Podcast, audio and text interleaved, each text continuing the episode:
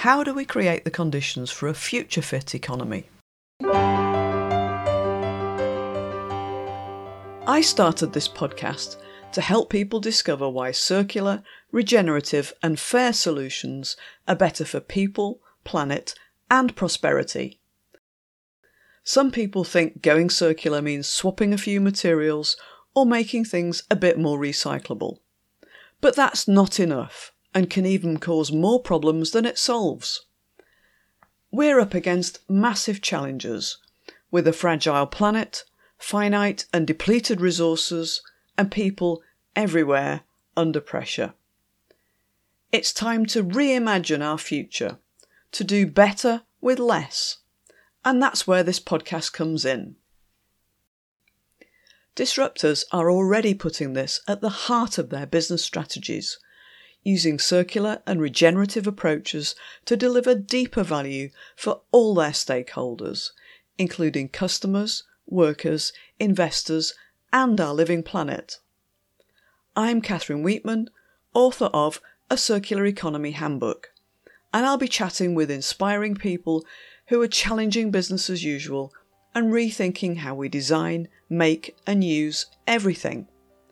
You'll find the show notes and links at circulareconomypodcast.com, where you can subscribe to podcast updates and the Circular Insights newsletter. Hey there, welcome back. It's episode 115, and we're exploring the broader context of a future fit economy, asking questions like how do we create the conditions for circular solutions to gain traction? What's holding us back, particularly when we think about our economic systems and the way companies are set up? In today's episode, I'm talking to Paddy Le Flufy about his book Building Tomorrow Averting Environmental Crisis with a New Economic System. And that was published in March this year. Paddy's aim is to work out how we can improve our own society and improve the lives of the billions of people currently affected by the dominant global systems. In a Circular Economy Handbook, I included a chapter on enablers and accelerators for the circular economy and today we're going to explore a couple of important ideas that fit into those categories. Concepts that aren't circular in themselves, but are important ways to help circular approaches have even more impact. Before embarking on this project in 2015, Paddy had a somewhat different life. After a degree in mathematics at Cambridge University in the UK, then qualifying as an accountant at KPMG in London, he lived something of a double life. He worked as a finance specialist in London for six months at a time and then used his money to live in remote places alongside people whose lives were drastically different from his own. And we'll hear a bit more about that later. Paddy has travelled with economic migrants, been taught to fish by rural Mozambicans, and lived with Hadza hunter gatherers. He spent two months living with an indigenous tribe in the Amazon rainforest then won a Royal Geographical Society award to spend an entire year being taught by traditional wisdom keepers from another jungle culture. Paddy's book is featured on the 2023 Financial Times Best Book of Summer reading list and has earned praise from people like Jeremy Lent. Paddy says the book aims directly at creating systemic change by providing people with both a holistic vision of a new economic system and the tools with which to build it. Paddy includes both positive real world examples and potential future developments, showing how people throughout society can help build a new system. Paddy will give us an overview of the six themes in the book, one of which is the circular economy, and we'll go a bit deeper with a couple of them, exploring different forms of company structures and learning more about regenerative organisations. So please give a warm welcome to Paddy Le Flufy, joining us from the coast of British Columbia in Canada. Paddy, welcome to the Circular Economy podcast. Uh, thanks, Catherine. It's great to be here. Thanks for having me on. Can we start by asking you to give us a quick sense of the big idea in the book and what you see as the leverage points? Sure. So, the premise of the book is uh, that we need to fundamentally transform the economic system to avert the environmental catastrophe, and we can. And in the book, I aim to show how we can. Um, and there's a couple of kind of main elements to this in terms of the thinking of how we can get there. And the first is to recognize that the people at the top of the current system, such as political leaders and the bosses of multinational companies and those kind of people, generally speaking, don't want to change the system. Mm. So we can't look at solutions that rely on them doing them because they're not going to want to do them. Um, however, there are a great many people throughout society who do want to stop the environmental crises and many of them recognize that to do so, we need to transform the economic system. there are also small groups of people who are developing and implementing innovations that transform specific parts of the system and that transforming them in ways that don't rely on us needing to persuade the political leaders to put them into action. So in the book, I bring together um, the best of these innovations for six uh, major elements of the system. I call these uh, organizational technologies. So those are um, processes, systems, and institutions that we use to organize society. And in this case, of course, the economic system. And I use real world examples to show how they can be implemented by people throughout society, the people who actually want to do it. Um, and I also show how they can combine to create a genuinely new and much better system. Um, and then a second kind of issue, and this brings in the leverage points, is that the current system is very big and very complicated. And this means that to transform the system, we need to find uh, leverage points, which are places in the system where a relatively small change can create a cascade of positive effects throughout the system. And these were described in detail by the great systems thinker Donella Meadows. Um, and I actually focused mainly on a subset of leverage points, which I think of um, in kind of not quite so technical terms as um, going to the source. So, uh, to give an example of this, businesses are currently causing quite a lot of problems in terms of environmental impact. So, it's important to make sure the businesses stop causing these problems and have a positive effect. They could have a very positive impact, and obviously some do. Um, and one approach to this is to find specific solutions to each of the issues. So, for example, going net zero is a very popular solution for decarbonisation. And another slightly less popular but kind of in vogue solution at the moment is moving to a four day working week. Um, but if, as is shown in various cases, a profit maximizing company uh, decides to aim to for net zero, but still prioritizes maximizing their profits, then they cut corners. They don't stop environmental impact on other areas apart from carbon emissions. They use or suppose they're going to be able to use far too much offsets, um, and generally they a lot of them end up greenwashing. Mm. Um, and similarly, with a four-day working week, if a company goes to four days but is still profit maximizing, then they're going to work their employees as much as they can in those four days. They're not going to change their environmental impact unless they have to. Uh, they're not going to give other benefits and so on and so forth. And the issue with both of those, the kind of source of the issue is the profit maximizing part. Mm. So the solution, the organizational technology that I described that approaches this in my book actually changes that. Um, it's called the Future Guardian model, and it's being pioneered by Riversimple, a company in Wales.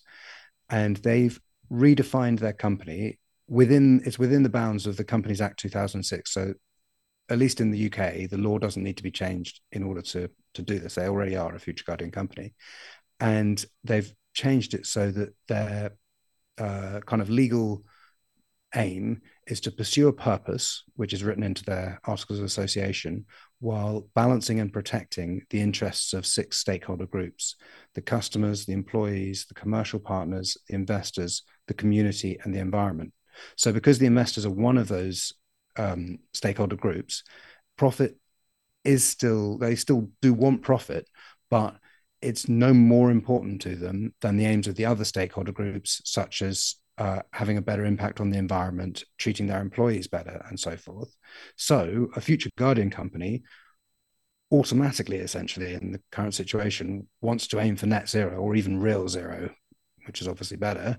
Um, and if their employees want to um, go to a four day working week and it works within the situation of the company, then because one of the aims of, a Future Guardian is to uh, forward the interests of the employees, they will want to do that four day working week. So it's a changing that at the source, the from profit maximization to being stakeholder based, which gives this cascade of positive effects, such as net zero, four day working week, whatever else it would be. Mm.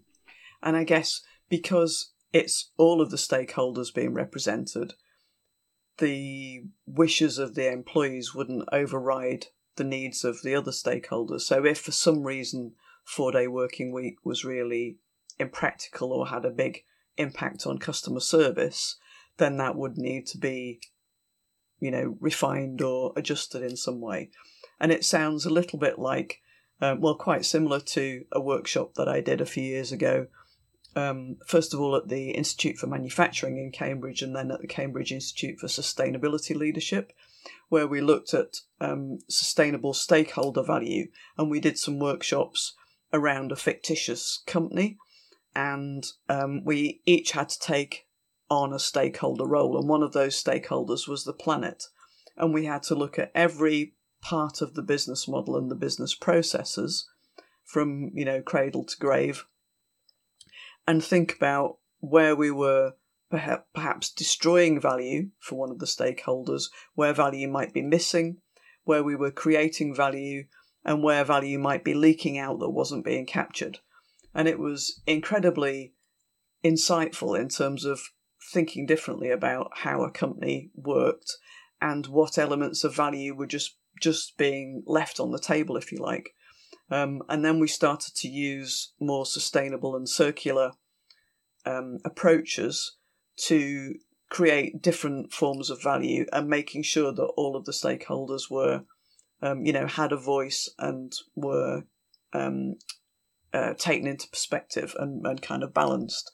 And um, we all found it, you know, all the people who were there found it incredibly um, inspiring on the one hand because it was just so simple. It was a few hours workshop, and we could see how we could create a much more resilient, profitable, and engaging business model that customers really loved. Um, and you know, at the same time, it was much better for the environment and and better in all sorts of ways.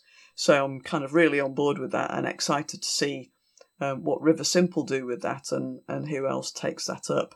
And before we go um, through some of the other technologies, as as you as you call them, the organisational technologies, um, let's go back to the beginning and ask how you came to write this in the first place. What what inspires you? Uh, yeah, sure. So I've had a slightly unusual background for someone writing about this. I actually, so initially I studied mathematics at Cambridge, and then I became an accountant at KPMG in London. But the reason I became an accountant was that um, once I'd qualified, I could get short term contract work. So I used to work for six months at a time um, as a finance specialist at Accenture. And then I could use that money to go and do other things. And the thing that I was, I mean, I kind of started going traveling and adventuring kind of thing, but very quickly, the thing that I got most, um, I focused on, I spent my time doing, was living in remote cultures. Um, so I lived with hunter gatherers in Tanzania, and then I spent quite a long time in. excuse me. I spent quite a long time in the Amazon jungle with indigenous people there, and that period culminated in 2014 when well I actually 2013 slash 14 when I uh, won an award from the Royal Geographical Society that funded me to spend a year uh, being taught by indigenous wisdom keepers in the Amazon jungle. Um, and that was an amazing experience and very intense. And it was successful, but for lots of complicated reasons. It's a very complicated situation there. Um, it wasn't a good idea for me to return and because it was so intense and what have you it, it, was a good kind of culmination of that period. So then in early 2015 i kind of i had money from my previous um, working as an accountant uh, as a finance specialist and um, i had a kind of open future. And of course i was increasingly worried about the environmental crisis. And at that point already in various places the um, people that I was living with in these remote cultures um, said they'd noticed the weather changing and the climate changing. And of course, that's got much worse in recent years. and um, but I could also see that through technological and societal innovations over the last kind of 60 or 80 years, um, we essentially have the opportunity to redesign society and make it much better. So, a simple example is the internet didn't exist 40 years ago, and now it does exist. And obviously, it's changed society in a lot of ways, but there are also ways in which we can change the actual underlying systems that structure society using things like the internet. Um, but and also something that I'd found when I was with these people. So a lot of these kind of remote cultures are very poor, right? And they really do feel the poverty, like mm. globally poor kind of level. And um, I remember there was one evening when the wisdom keeper who was teaching me said, um, Paddy, what, what good news is there for the poor people of the world? And um, he was very definitely one of the poor people of the world. And I was like, well, there are a few things. I knew nice little projects here and there, but that's not for the poor people of the world. That's for just a few of them. And I gave the example of where we were. We were in a river basin of about where 5,000 people lived. And I said, well, look, if we could change this river basin and make it so everyone was, you know, had a better life kind of thing, that would be awesome, wouldn't it? And it was like, yeah, of course. And I said, yeah, but that's only 5,000 people. And there are thousands of millions of poor people in the world. And in order to change things, have good news for all of those people, what we have to do is change the dominant systemic structures to enable better outcomes. Um, so yeah, I decided in 2015 that I would focus on trying to understand how to do that. And partly because of my background um, and various other reasons, I focused on the economy and the economic system. And that's led to Building Tomorrow and the essays I'm writing and so on. Yeah, and what I love about the the book is that, as you said earlier, all the intervention points, the leverage points, are things that can be done at societal level. They don't require governments to legislate. It's about groups of people getting together, like Riversimple did, and deciding that you know we're going to do this this different thing, and then see how that kind of grows and, and evolves and scales out. So before we dive into a couple more of the technologies, could you just summarize the six for us so we've got them um, clear in our minds? Sure. Yeah. So the first one is uh, the donut, uh, which uh, I call it the donut development paradigm because I compare it to the current paradigm of economic growth as a societal goal. And this was invented by Kate Raworth in, uh, I think, 2012. And it replaces the societal goal of economic growth with a new goal of aiming to meet the needs of all within the means of the living planet. So there are the two sides. Meeting the needs of all means ensuring that everyone has enough of food, education, social networks, and so on and so forth. Um, and then within the means of the living planet, means ensuring that collectively we don't overshoot the planetary boundaries, such as climate change, biodiversity loss, uh, nutrient cycle, messing up the nutrient cycles, and those kind of things. And both sides of this have been worked out in quite a bit of detail. And it's drawn pictorially as a donut, like a donut with a hole in the middle type. So the inner circle is the social foundation, and the outer ring is the ecological ceiling. And the aim is to get between those two so kind of in the yeah. dough of the donut, to, as it were. Yeah, exactly. To stay in the in the doughy bit where the, where there is something. Yeah. Yeah, yeah, exactly. And then the second um, technology chapter is on the circular economy, which I don't think needs any introduction on this podcast. Um, but my approach in the chapter is to go through, I describe what it is, and then I go through exemplar case studies, like real world examples, to describe the main strategies for uh, building a circular economy. Um, and then the third one's the future guardian model, which is the one I mentioned earlier that um, overcomes the imperative of profit maximization by redefining the purpose of the business so that it's run on behalf of all of its stakeholders rather than just the shareholders. Um, and then the next one is also about organizations and it's called, excuse me, um, and it's called regenerative organizations. So these are organizations that are structured so that their organizational structures themselves um, ensure they help uh, regenerate local economies while connecting them through global networks. And I use four exemplar regenerative organizations that each um, they're kind of different but complementary. So they each have different structures, and mm. they hmm. can be combined and adapted and so on. Yeah, and I want to, then, I want to unpack that a bit more in a, in a minute. So yeah, yeah, um, and then the last two are on the monetary and financial systems. So the first one's a sovereign money system. This is a little bit technical, but it actually changes the way in which money is created. So at the moment, money is created as interest bearing debt by private banks. That's and the Bank of mm. England says 97% of money in England is created in that way. Um, and the sovereign money system, so the the exact sovereign money system I use, there are different types, but the one that I focus on was developed by Andrew Jackson and Ben Dyson at Positive Money, again about 10 years ago. And um, it basically gives the ability takes the ability to create new money away from private banks and gives it to the central well like a public body. The kind of natural one is the central bank in coordination with the government. But there are other ways of doing it as well. But basically it's a and they've worked it out in a lot of detail and how the different aspects of it can work. Um, and it gives us uh, helps us overcome the need for economic growth and create a much more stable financial system. And it also gives governments many more tools with which to navigate our transition to a decarbonized society and the environmental disasters that are, you know, beginning to happen, kind of thing. Mm. And this is actually one that governments need to put in place because it's at the level of national currency. But a government in a small country could, or in any country that wanted to, could put it in place without needing international agreement. Um, and then the last chapter is on complementary currencies. So these focus on local level monetary systems and their ways of designing new types of money to solve specific economic problems. So, a kind of simple example is a local currency which is only available within a local economy, a local area, and is designed to build up the local economy. But there are loads of other types like token currencies and time banking and mutual credit systems.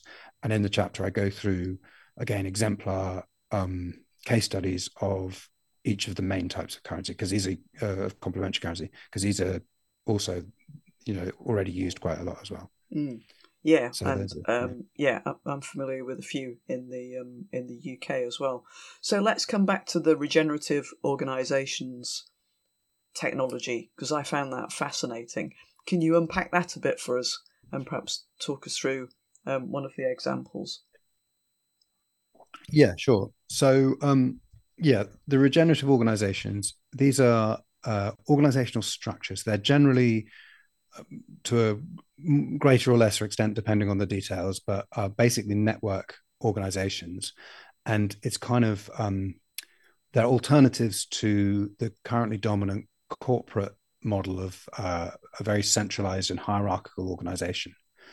Um, and yeah, so to give an example, I'll talk through the example of um, Fab Labs. So Fab Labs are a network of makerspaces, so places that people can go and they've got all the tools with which to build things. Fab Labs was set up by MIT's Center for Bits and Atoms, CBA, um, in the early 2000s. And they wanted to uh, give people around the world, and they actually particularly wanted to help people in remote areas to um, have the tools they needed to be able to solve their problems in terms of kind of material things. So um, they they set up an, a kind of ideal fab lab, um, and they put the the plan of it and description of it and what have you online, and then encouraged and uh, for the first few funded as well the um, other places to build their own fab labs and join and create a network and join the network.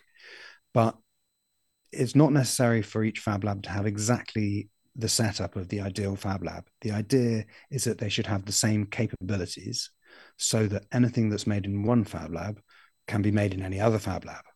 And then in joining the network, they um, sign up to a charter and um, uh, need to fulfill various conditions.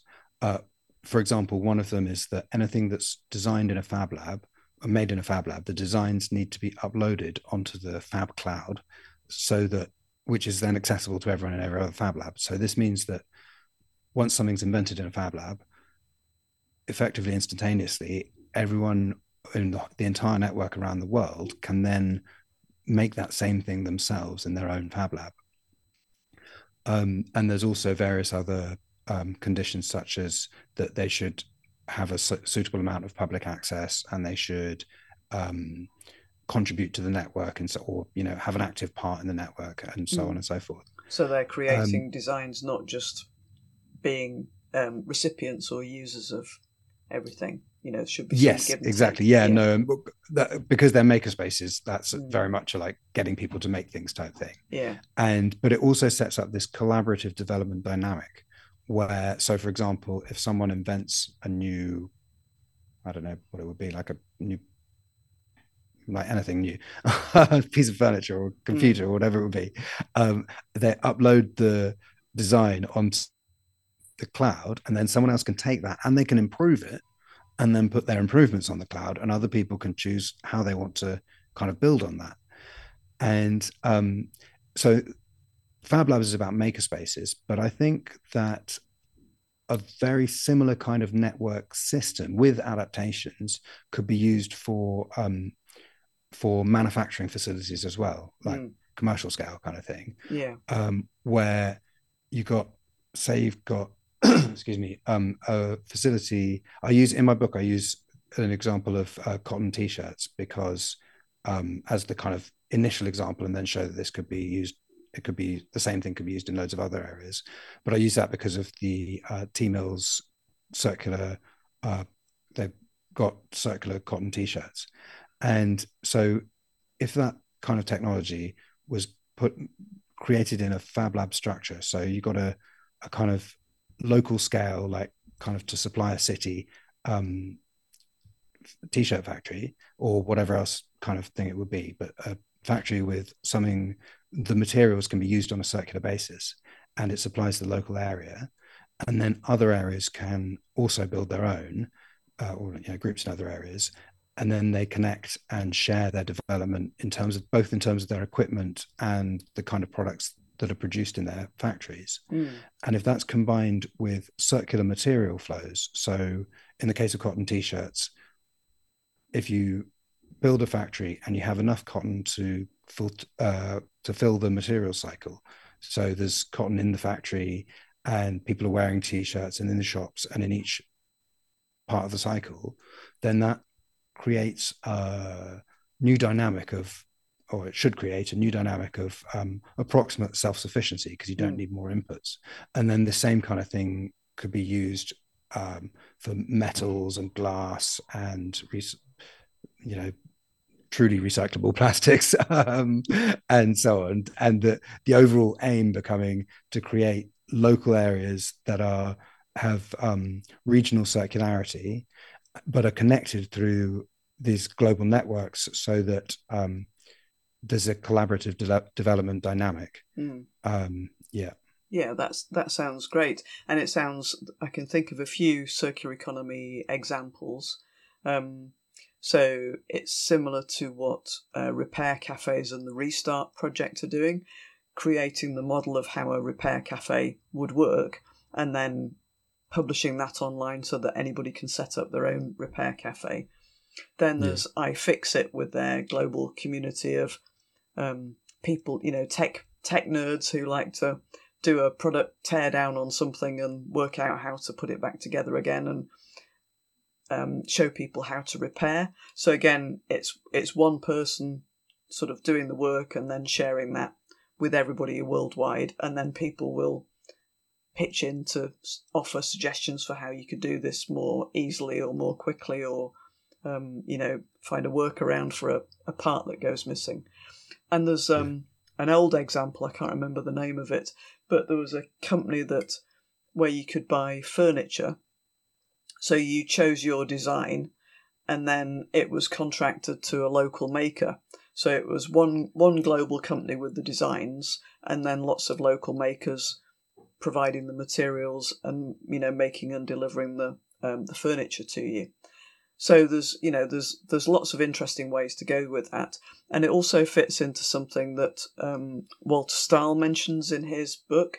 Um, he calls it intelligent decentralization. So the decentralization is the sort of um, local aspect of the Fab Lab, if you like, and the intelligent part is using the internet, using things like 3D printing, um, you know, other other ways of bringing digital technology in to improve the means of doing this. So that's the kind of intelligent intelligent part and connecting everything up.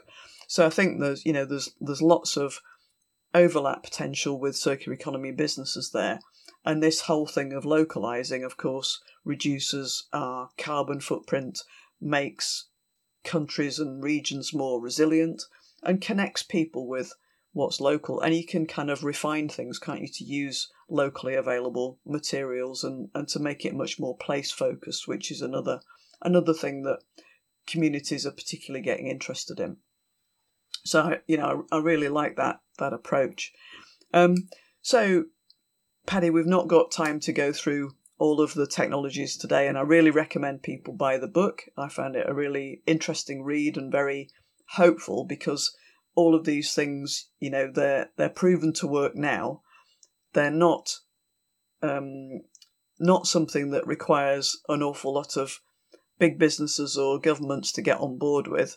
Um, they can all start small and, and scale out, um, and you know, be kind of tested and tweaked as we move along. So, in in terms of writing the book, what did you struggle most with? Uh, yeah, so I think I actually struggled most with the period between when I felt like I was ready to write a chapter and when I could actually write it. So for a book like this, I did loads and loads of research and I kind of set it out very clearly. You know, I, I decided on how I was going to lay it out and I thought through all of these kind of things. And then I have all of that done. And then I'd sit down and try and write it. And either I just couldn't find the words or it would I'd write it and it would just be like ah just doesn't have a nice tone or it's a bit boring or I've got it too complicated or I just couldn't quite get it. And then I'd have to wait and you know have a few tries.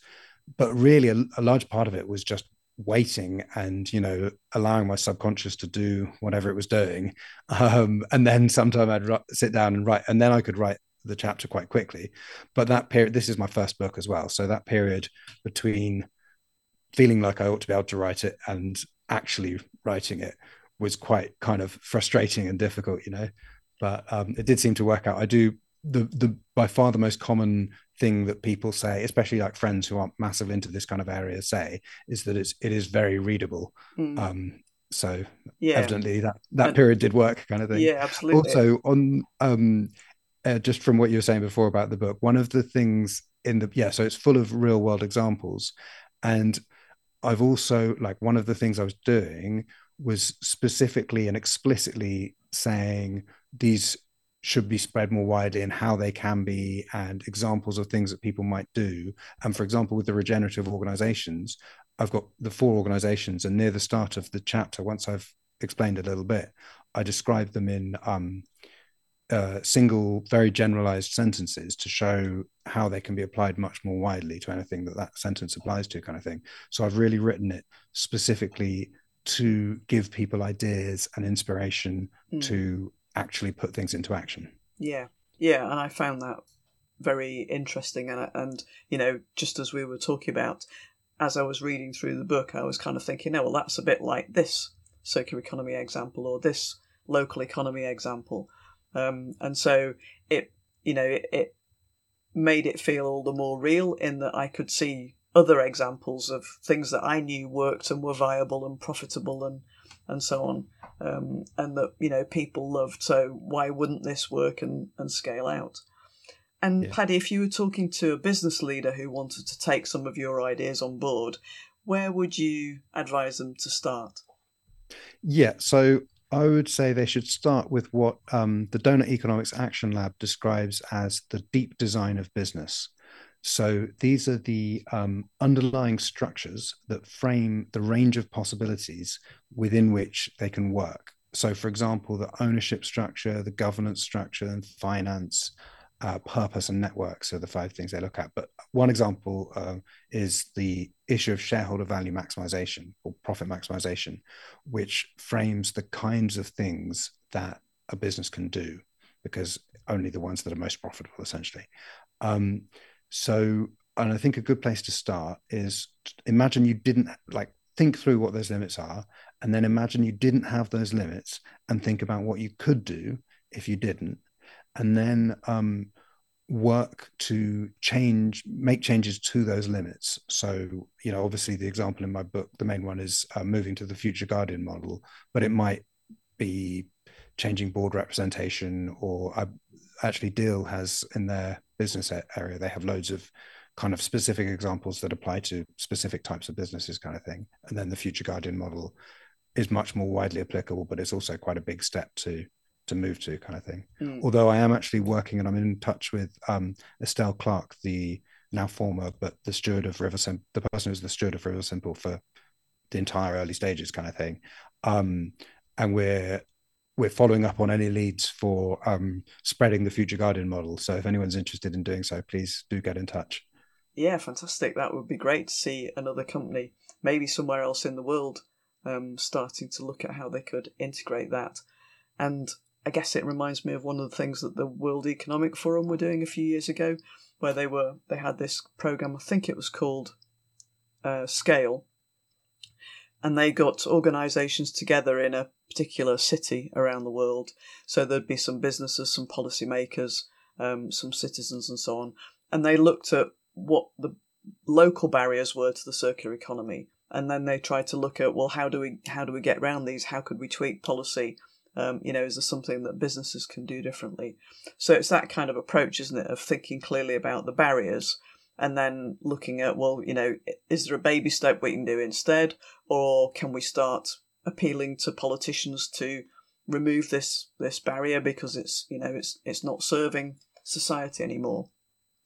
Yeah. So, and one uh, good approach, kind of general good approach to these kind of things, I think, is to look at the uh, kind of suspend disbelief about the the issues and challenges, but look at uh, where you really want to get to in the kind of you know ideal future type thing, and then strategize and think about well, what are the steps that can get us in that direction from here, and then kind of iterate to get a, a path. Uh, but yeah, looking having a big ambition for the future, and then thinking about the steps one by one to get there mm. from where we are now is a good way of creating transformative change i think. Yeah having having this um, bold future vision and then backcasting from there to see um, you know what what the pathway is to get there. Um, exactly and i think um, mckinsey whilst i'm loath to loath to quote one of the big management consultancies um, but they did some research to say that this kind of middle term was the sticky bit that lots of businesses forgot. They had their bold long term ambition and they had their short term plans, and the kind of, you know, getting from short term to long term was all just a bit of a cloudy mess. And that's the bit that you mm. need to focus on is, you know, what are the steps in the in the medium towards the long term. Yeah. So yeah. And Paddy, is there somebody that you'd recommend as a future guest for the podcast?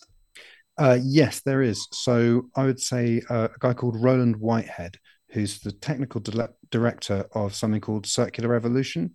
So this is something we didn't actually have time to talk about, but uh, Riversimple, the guys who are doing the Future Guardian model, they are developing. I, well, I've seen one or two little things recently that sound like they might be in the same direction. You'll probably know whether there are others doing this quite seriously, but they're developing a new part of the circular economy of moving sale of service up the supply chain.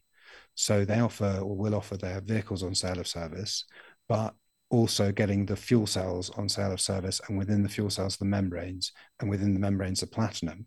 And this has potentially revolutionary mm. effects, uh, but it's very complicated to do because you need to um, track all the parts and their usage mm. and what have you.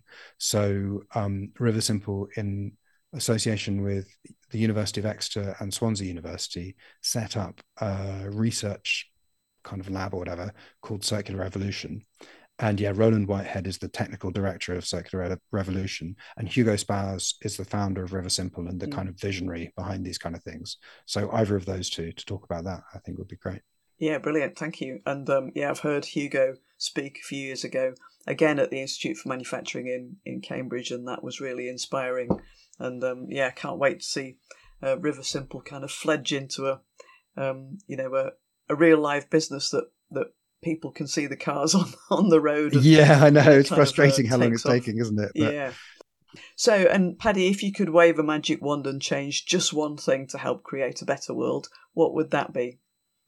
Um, yeah, so uh, it would be a general kind of redirection of um, the people who, the motivated people who want to, you know, have positive, create positive transformation or want it to happen, so that um, uh, they move the kind of zeitgeist at the moment. Obviously, there are loads of people who are working on solutions, but a large part of the zeitgeist is to hope that governments and big business and what have a, and what have you will um, do enough kind of thing. So redirecting that to all of those people, I kind of call them the passionate millions at times, um, realizing that it's not about getting governments and people who don't really want to to do things. We can do it ourselves. And just putting our time, energy, resources, money, intelligence into like pushing and also all of these people uh, understanding how we can effectively and efficiently create positive transformation but mm. yeah, a kind of general mobilization. Yeah. So going beyond the phrase that I use from time to time, voting with our wallets, but voting with all of our actions and finding things that we can do practically that start to signal to governments and businesses that you know this is this is the way we're going. Um, either get on get on board or go extinct. Yep, exactly. yeah, brilliant. So, Paddy, how can people find out more and get in touch? Uh, yeah, so fortunately, I have a unique name, um, Paddy Le Flufy. Uh, so it's relatively easy. So my website's paddyleflufy.com. Um, I my book's Building Tomorrow: Averting Environmental Crisis with a New Economic System. Yeah, my main again for people watching on YouTube. There you go. Yeah, um, I can hold my copy up as well. um, and um, uh, my main social media are LinkedIn and Twitter. I am actually quite new to using them in this kind of way. So please do follow and connect and what have you. Um, and again, just search for Paddy Le Flufy. I've also got a Substack, so I'm doing a series of essays at the moment. Um, and my Substack's paddyleflufy.substack.com. And if you would like to get in touch about anything to do with this, then my email is tomorrow at paddyleflufy.com. Great stuff. Well, I'll put all those links in the show notes as well so people can follow up and get in touch. And I highly recommend the book. It's a great read and gives you a really, you know, hopeful feeling for the future because it is so practical and there are things that, you know, can easily be done and exist now in, in pockets around the world. So thank you so much for sharing your time uh, to talk us through your learnings and the ideas in the book. And I think that you know the the new technologies they are relatively simple and yet they have the potential to be really game changing and to move us towards a better world. So Paddy, thank you very much. And thank you very much for having me, Catherine. It's been very enjoyable. Thank you. So there you go, another episode of the Circular Economy podcast. Thank you to Paddy Le Flufy, our thought provoking guest this week, and I encourage you to buy his book, Building Tomorrow averting environmental crisis with a new economic system. So you can dig into the other system changes Paddy sees as critical for building a better world from the bottom up. You can find out more about Paddy Le Flufy, his book, and his ongoing work, and check out the other links we mentioned in the show notes at circulareconomypodcast.com.